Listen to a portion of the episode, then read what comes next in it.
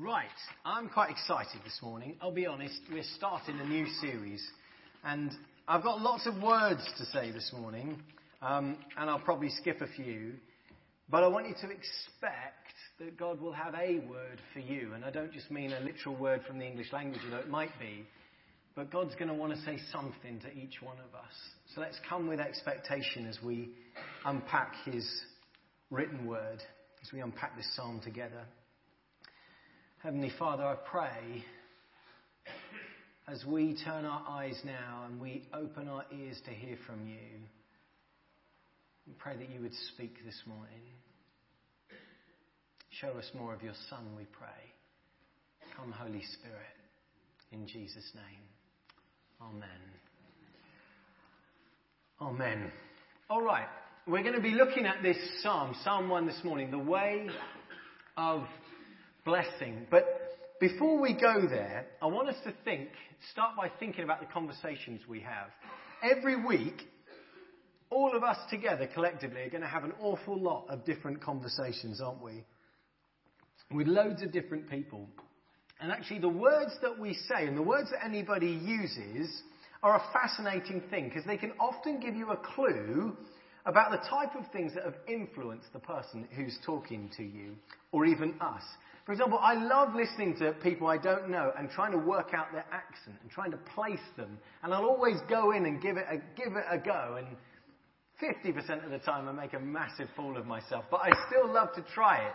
Um, and see if I can work it out. They've been influenced by their surrounding, by the folks that talk in a certain way, and they speak like that. But there's also things, turns of phrase that we use that give away things that we've absorbed and we've influenced.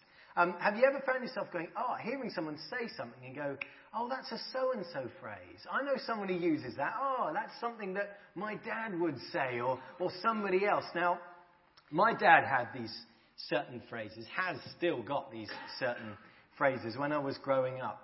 And they were dad phrases. And I've since worked out where they came from. Turns out that they came from 1990s TV programs. And I've had to do a little bit of research here. But let's see how good you are with these phrases, working out, at least these first two, uh, uh, what are the shows that my dad had absorbed and enjoyed and was using these phrases with? Anybody heard this one? I didn't get where I am today, Matthew, by dot, dot, dot, fill in the blank. So, so you say, oh, Dad, would you like a biscuit? And he goes, I didn't get where I am today, young man, by eating biscuits. Um, any ideas where that I didn't get where I am today comes from? Reggie Perrin, the fall and rise of Reginald Perrin. An excellent, everyone else is like, my generation are going, what? Trust me, it's a dad thing. It's a dad thing. Here's another one. Um, Matthew, you might think that, but I couldn't possibly comment. Have you heard that one? Yes. It was a 1990s TV program called House of Cards before they remade it on Netflix, for those that are, you know, in the know today. Um, you might think that, but I couldn't possibly comment. All right, here's some other phrases. Not saying my dad uses. Let's see how good you are at guessing where they come from. Um, the game's afoot. Sherlock Holmes. The game's afoot. Actually, it wasn't Sir Arthur Conan Doyle who coined that phrase. Can you guess who it was? Shakespeare. Believe it or not. In Henry V, the game's afoot. Here are some other phrases. How about these? Where do you think these come from? Beware the green eyed monster. Shakespeare. Another one. Othello. How about these phrases? Wild goose chase, seen better days, it's all Greek to me. Shakespeare, you got it. He's pretty good at coining phrases, this Shakespeare, wasn't he? Um, and I'm not saying we've all read Shakespeare, but they've become common parlance, right? We all say, you know, it's all Greek to me. I've seen better days on a wild goose chase. They've entered into the common language. Here's one. How about this phrase? Don't! That's a great phrase. Any ideas? Why, you little I order? Yep. Homer Simpson. Um, absolutely. From The Simpsons. Uh, what about this one? I pity the fool. Mr. T from the A team. Some of you are looking at me going, Matt, you've lost me. Look, I had Reggie Perrin in there. Come on, we've got to balance it up. Um, all right, here's one. You finish this phrase for me. Good night, Ma. Good night, Pa. Good night. Oh, that was good. I enjoyed that. That's from. Yes, the Waltons. I've never seen the Waltons, but I still say to my kids sometimes, What? Am I. Clearly I'm missing out. It just it sounds dreadful, the Waltons. I don't know what it is, it just sounds awful. Um, but I still use that phrase, good night, Ma, good night, Pa, good night, John Boy. The kids sort of look at you and go, What are you talking about? It's fine. It's absolutely fine. All right, so we're thinking here that just get this in your mind for a moment that the things that we enjoy reading or that we hang around or that we absorb can actually influence us more than we realize. So much so they can become part of our language and the way we speak and understand things, even the way that we view the world as society in whole and as individuals. Sometimes without even knowing it, we end up quoting these things because they become ingrained in us. It's fascinating to me then when we turn to Jesus and we begin to see the things that were regularly on his lips, in his language, his thought processes. Perhaps unsurprisingly, you won't be surprised when I say it's the scriptures that Jesus was so ready and so quick to share and to respond with. He, quoted almost all of the books of the Old Testament, he quoted a lot of the Torah, the first five books, the Pentateuch. Um, but more than any other book, do you know which one he quotes? Or certainly is recorded as quoting in Scripture. Isaiah's close, it's up there. It is the Psalms. It is, interestingly, the Psalms. This collection of songs and prayers and hymns that we find right in the middle of the Bible. He quotes it over and over again. Things like the stone which the builders have rejected become the chief cornerstone. That's from the Psalms. Jesus is quick to use it about himself. He, he says things like, They hated me without a cause. The Psalms. Out of the mouth of babes and infants you have ordained praise. The Psalms. And even as he died, I think we know these ones. My God, my God, why have you forsaken me? I, into your hand I commit my spirit. The Psalms. It's clear that Jesus knew the Psalms. He prayed them. He loved them. These were the honest prayers and praises that Jesus lived and breathed. And so we're going to start a new series. I'm quite excited about it on the Psalms. We haven't looked at the Psalms as a series for years and years and years as I've gone back through. And I'm calling it Deep Calls to Deep. The honest prayers and praises that Jesus lived and breathed. First of all, before we go any further, I want us to realize that we may know the Psalms, we may have read the Psalms, but for all of us, it will be a brilliant thing that together we will realize that as we get to know the Psalms more again, we'll actually get to know Jesus more because they were his hymn book, they were his prayer book, if you like. You sometimes think, I wish I could just hear, overhear more prayers of Jesus, or maybe read his diary and really understand, you know, what he was really thinking and feeling. Well, we can get something of that as we turn to the Psalms, the honest prayers and praises he knew so well. And I think it's going to be quite exciting to look at the Psalms in this way together. And as we get to know the Psalms better, as we get to know Jesus better through the Psalms, I'm praying that our relationship with Father God might be deepened and the way we pray and worship as individuals and as a church might be deepened as well. Deepened in the way that Jesus' relationship with his Father was deep and honest and real and amazing. Okay, so let's, I'm going to whiz through a really quick, what I've got to do, two things today. I want to quickly set the scene of the Psalms, and then I want to reflect on Psalm 1 together. So as we set the scene, and I'll keep this bit brief, there is so much. We could do lectures and lectures and lectures. In fact, I did a whole MA module on the Psalms. But at least there's some things that we can just touch on before we, um, before we dive in. Perhaps the first, the most striking thing about the book of Psalms is that there's lots of them, right? 150 of them. So lots and lots. And there's huge variety, huge variety amongst them. Some are really short, some are ridiculously long, some are full of praise. You know the 119, it keeps going. Let's keep going. Some are full of praise, others are utterly miserable, genuinely. Psalm 88, I want to pray that one. That's a beauty. I mean, it just goes nowhere. It's really genuinely honest. It's miserable.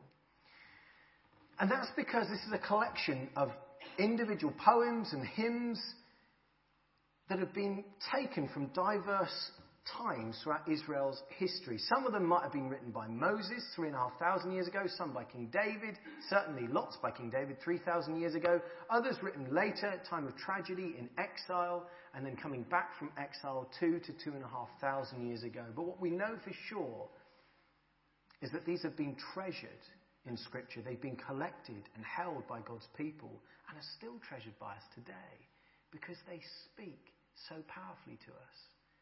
Those who wrote them were anointed by the, hand, by, by the Holy Spirit. The hand was guided. And even when they're difficult and even when they're tough, God still speaks through them.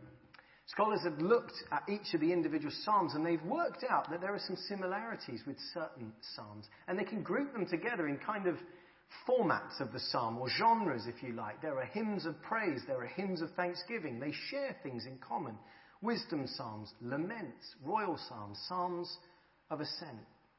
Each one of them, despite their age, speaks to us so powerfully today. I think it's something to do with the honesty and the grit that's in the Psalms that I love. Are you ever taken by surprise when you read the Bible? Read the Psalms, they'll surprise you with how honest they are at times. There are times when I go, Am I allowed to pray this? Am, I allowed to feel like this? Is this okay? Is this really in the Bible? As we study them together, we're going to realize that they're full of powerful metaphors and pictures. They're profound, they're honest, they're passionate, they're insightful. There is so much they can teach us for what a real and honest relationship with Father God is like. One person wrote that our souls can sometimes feel like they've got trapped like they're dry and thirsty. There's, they're trapped by walls. And they basically said that the Psalms come along and just smash down those walls and allow us to renew our prayer life and our worship life. Now you might think, hang on a minute, Matt. All right. Aren't these about an Old Testament relationship with God? I think that's a really good question. Aren't they? Don't we have a different relationship with God now through Jesus, filled with the Holy Spirit? And you're right. And I think as Christians, we should always read the Bible, particularly the Old Testament, through the lens of Jesus. I don't think there's anything wrong with that. I think that's how we should read it. And perhaps the most extraordinary thing about the Psalms is over and over and over and over again, they point to Jesus. Over and over again in the most amazing way. You see, they may seem unrelated, but there's an overarching theme that they've been shaped, they've been collected and shaped by a final editor in the way we have them now. And there's this journey that the Psalms go on. And it's a journey that basically teaches people this meta narrative, if you like, or this big idea that goes through the whole thing is you can look to an earthly king, you can look to the people, to humans, but they'll fail you, they'll get it wrong. There is only one eternal king. There is only one person you can trust. There is only one who you can worship and honor and obey, who, you, who calls you to come and walk with him and trust him and journey with him through life, who will never let you down. There's only one king who is God himself. The Psalms point to Jesus so clearly, and they end with this amazing climax, these five Psalms of hallelujahs. If you ever want to just worship, just flick to the end of Psalms, just get to the end. 145 through to 150. Hallelujah, praise the Lord, hallelujah, praise the Lord. It goes on this journey of depths and despair and highs and lows and lows and more lows and then some highs and then some perhaps and then some heartbreaks and it keeps going and in the end it realizes and the Psalms declare it's God. Praise Him, hallelujah, He's amazing. So as we eagerly wait with anticipation and we open this book together this morning, the curtain rolls back and we're presented with a choice.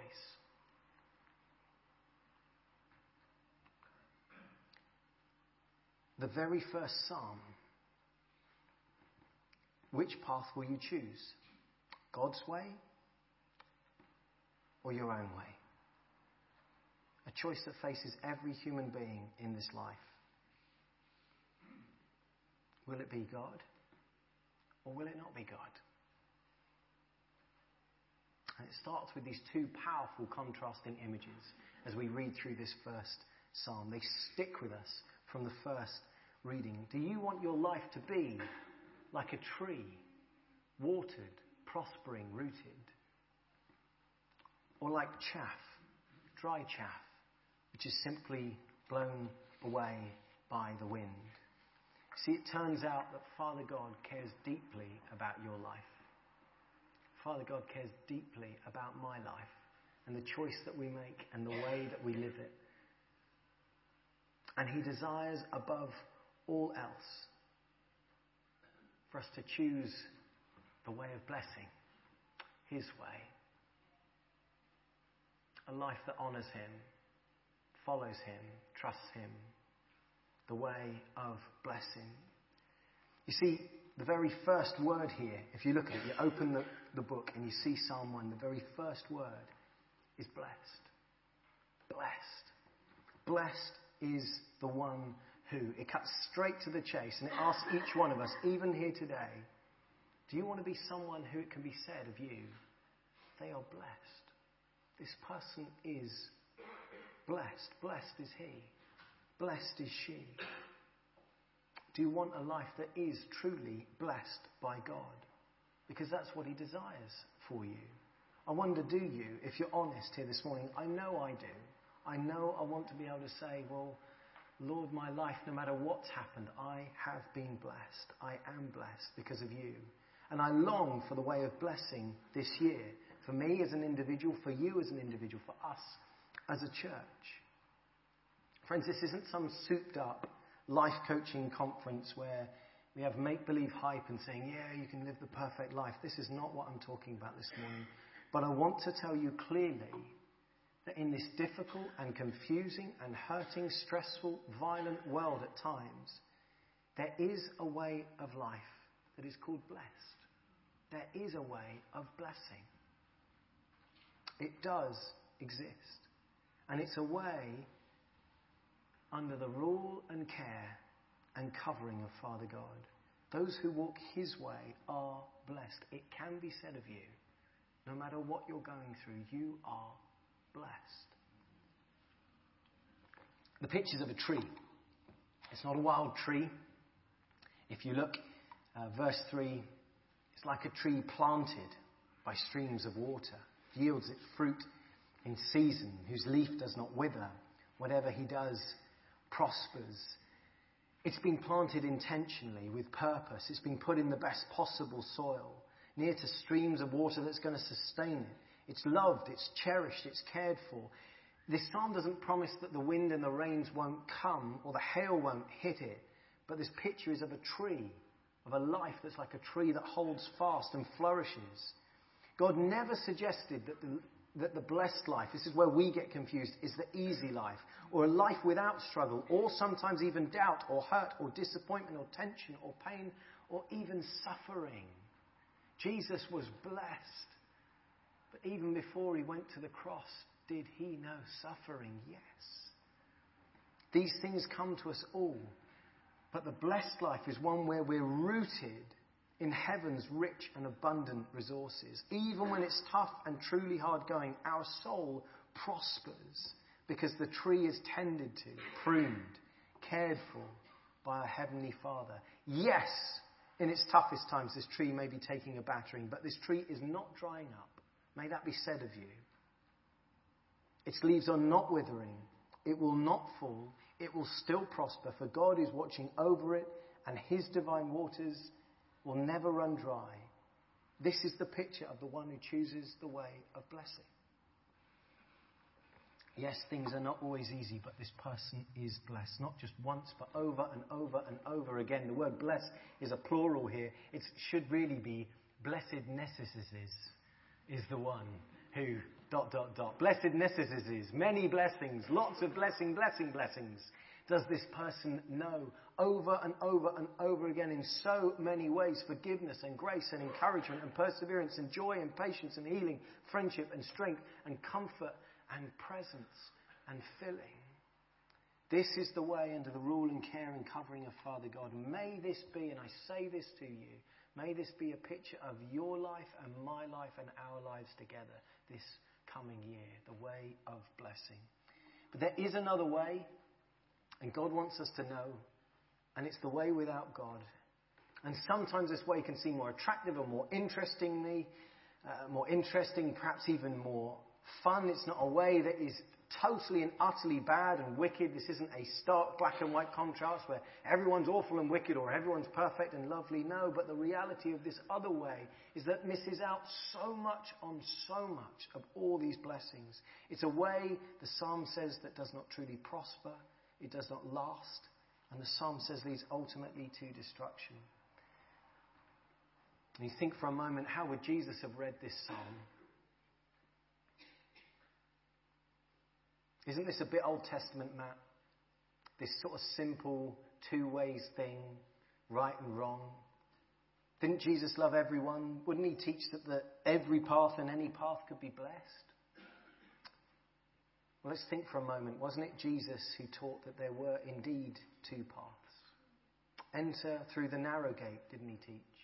Wide is the gate and broad is the road that leads to the same language to destruction. Many enter through it.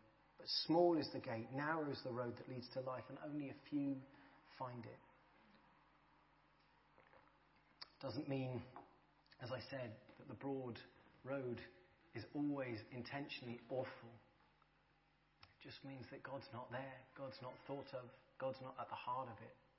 And people miss out on so much of what God has for them. The narrow way is not easy, friends. It's not simple, but it is blessed. This is how Jesus taught. This is what he thought. And you know, I think it's fascinating to think that as Jesus read this very psalm, he would have thought, you know what? That's why I'm here. That's why I came. So that people might know the way of blessing. So that people might be able to walk in it. And I think he might have thought of something even more profound as he read this first psalm about the way of blessing and the way of destruction. He would have realized that he himself is the way. That's what he taught. I am the way, the truth, and the life. And when he says that, it means so much, or it has such power when you realize, it, uh, when you read it alongside this psalm. It opens up this book, the way of blessing or the way of destruction, the way with God or the way without God. Jesus says, I am the way, the truth, and the life. No one comes to the Father except through me. Those who walk his way are blessed. It can be said of you, you are blessed. And I believe it's the way Jesus invites us as a church to walk this year, to come and follow him, the way of blessing. Now, I need to be quick now. I just want to sense what God wants me to say and share here. I haven't got limitless time, but I want to touch quickly on this that there is a way, or there is a warning in this psalm, and it's a warning to us that whilst we may be on this path now, it's so easy for us to be led astray, to wander off the path. Listen as it starts. Blessedness is, or blessed is the one who does not step in uh, walk in step with the wicked, or stand in the way that sinners take, or sit in the company of mockers. It uses repetition to bring home the point that what starts as a seemingly small step ends up with you standing alongside and folk that are far from God, and then ends up with you sitting, teaching, and being the one that now teaches the mocking and the scoffing against God. It's this progression that can happen that it warns us against. If you want to know what it is to be miserable and to feel uh, how destructive it is, become a mocker and a scoffer and a sarcastic criticizer, and you'll see how quickly the path of blessing has been left. Now, this may seem a long way off for you this morning, but we must recognize that it all begins, as I started with, with what we allow to influence us, what we're absorbing, the thoughts and the thinking that we let to come in deep into our lives, the counsel that we take. The first phrase is literally blessed is he who does not walk in the counsel of the ungodly. Not just the wicked, as in the totally evil and the, you know, uh, the awful, but actually just those who do not know God. Just be careful, it says. It goes back to that idea that these things will shape us in ways we don't realize. And before we know it, we're far from the path of blessing. It's not about avoiding non Christians. No, just look at Jesus. He hung out with rough fishermen and sinners. You walk with, you encourage, you listen, you love, you appreciate, you honor, you befriend, not falsely but real. There's nothing wrong with that. In fact, it's brilliant. That's what we should be doing. But there's a distinction with Jesus. He never walked in step with them. He still always walked in step with his heavenly Father. It's a difference. It's a distinction. He didn't join their steps, but he invited them to join his. And his steps reflected the steps of his heavenly Father. You see, in our culture, the idea of God is actually laughable. We must realize that. For most people, in most work cultures, the idea of God is laughable. It's a simplistic or stupid thing from an archaic past that we've moved on from. I remember when Tony Blair was asked by Jeremy Paxman, do you remember? Did you pray with George Bush before uh, you went to war in Iraq? And he kind of sniggered and squirmed. And Jeremy Paxman said, Well, why are you smiling? And the reason he was smiling is because the whole thing was so awkward. It was clearly seen as absurd. It was a mocking moment where you, you would do something as stupid as praying with your buddy in the White House before you went to war. Well, more fool them if they didn't pray, right? We know the most important thing they could have done would have been to pray. But in the eyes and the counsel of the world, it seemed ridiculous. And these powerful voices can sound wise, they can sound attractive. But without taking God into account, they will always miss out on the way of blessing. And so quickly, we can become encamped ourselves. So quickly, we can become absorbed, or we can absorb the influence of certain media that we read. Maybe we read this type of paper and we think, well, that's definitely God's newspaper, The Guardian, or the Daily Mail, or the Express. Mean, it's the Telegraph. Um, and you suddenly start thinking, this, this must be it. Or you start thinking, yes, this liberal progressive agenda of total tolerance, that must be God's way. Or you think, no, no, no, no, this, we need to get rid of all this PC nonsense and go back to the truly Christian country that we were before. That must be God's way. I want to say to you, stop, be careful. This is not the counsel of God. God's counsel will rise above that. It may be found within either of those places. If I talk about discipline and boundaries and the need for commitment and sacrifice in this life, then don't dismiss it. Oh, well, that's old fuddy duddy, old fashioned stuff that no longer matters. If I talk about caring and justice and including the lost and the broken, caring for our environment, welcoming the stranger and the immigrant, don't dismiss that as left wing, liberal, jumper wearing, woolly rubbish. No. Come again to the counsel of God and hear His heart. Be careful that we don't just get absorbed and entrenched as we've seen our society do. Brexit split us right down the middle. God's side, God's side. I don't know which one. Who knows? Let us be careful that we walk in step with God and His counsel and that we're not too quick to absorb one side or another. And before we know it, we're stood defending that position. Before we know it, we're sat teaching that position.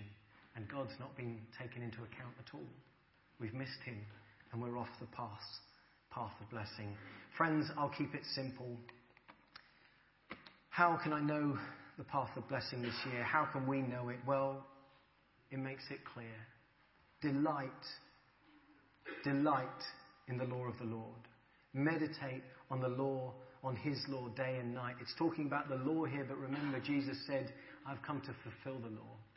And he, he taught us the new way, his law, the fulfillment of all that God's ever intended. And I want to say to you, let us be a church that delights in Jesus and in his teaching. Let us be a church that meditates on Jesus and his teaching over and over and over and poring over and waiting and expecting until he speaks and we listen and we move together. And may you as an individual and your family be an individual and a family that delights in the name of Jesus. Don't be embarrassed to talk about the name of Jesus, who he is, what he's done. Let us be people who are proud of Jesus, poring over all that he has taught us and all the counsel of God's holy scriptures given for us. These things are of eternal consequence. They're not just for today, but they have an eternal value. Those who find the path of blessing will stand strong. Those who don't take God into account, the psalm says, are blown away when judgment comes and are lost. And you might say, well, Jesus wouldn't say that. That sounds a bit harsh, Matt, in today's society. My modern ear doesn't like that. I'm not sure mine does either, if I'm honest. But wasn't it Jesus that said, the one who hears my words and puts them into practice is like a person who's built a house rooted and firm and strong on stone, on rock. It will go nowhere. But the one who hears my counsel and decides to dismiss it and not put it into practice is like one who builds a house on sand and the wind comes and it gets blown away. This is what Jesus taught us. This is the way of blessing. Friends, where do I start? How do you start this year? Do you want to walk the way of blessing? Well, it begins with realizing that Jesus is the way. It begins by starting simple with a sense of intention and a simple yes. Jesus, this year, I want to invite you to walk with me. The final throwaway comment in the psalm is that the life of the righteous is one that is watched over by God. Do you want to live a life where God watches over your each and every step? It can't mean just a life that God sees, for God sees all lives. He sees all paths. It means a life where God cares for you each step of the way, where you know His shepherding oversight, where He walks with you and encourages you. It's a life where Jesus walks step by step with you each and every day. It's a life where you wake up and you say, Lord, today will you show me your path? Will you speak to me today? I hear you, Lord. I want to hear your voice. I am listening. The way of blessing is a life watched over by Father God and with Jesus by our side. Can I invite you to stand for a moment, please?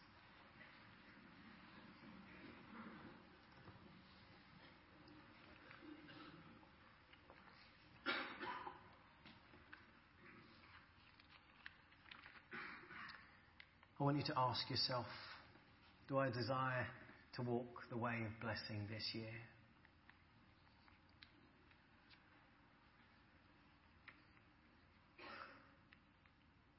And if you do, just in your heart now, give Jesus a simple yes. Rekindle again the relationship. If I speak of commitment to prayer, of reading God's Word, of committing to church in worship and support and service.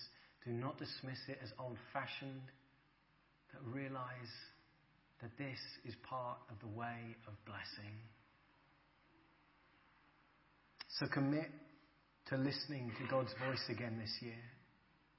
As a church, we will commit to reading His Word, to praying, to prioritizing Him to celebrating Him, worshipping Him, and invite God's presence to walk with you every step of the way.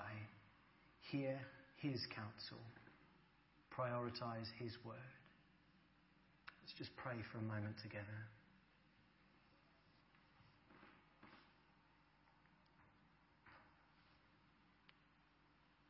Lord Jesus, we're so aware that you never promised us that this life would be simple or easy.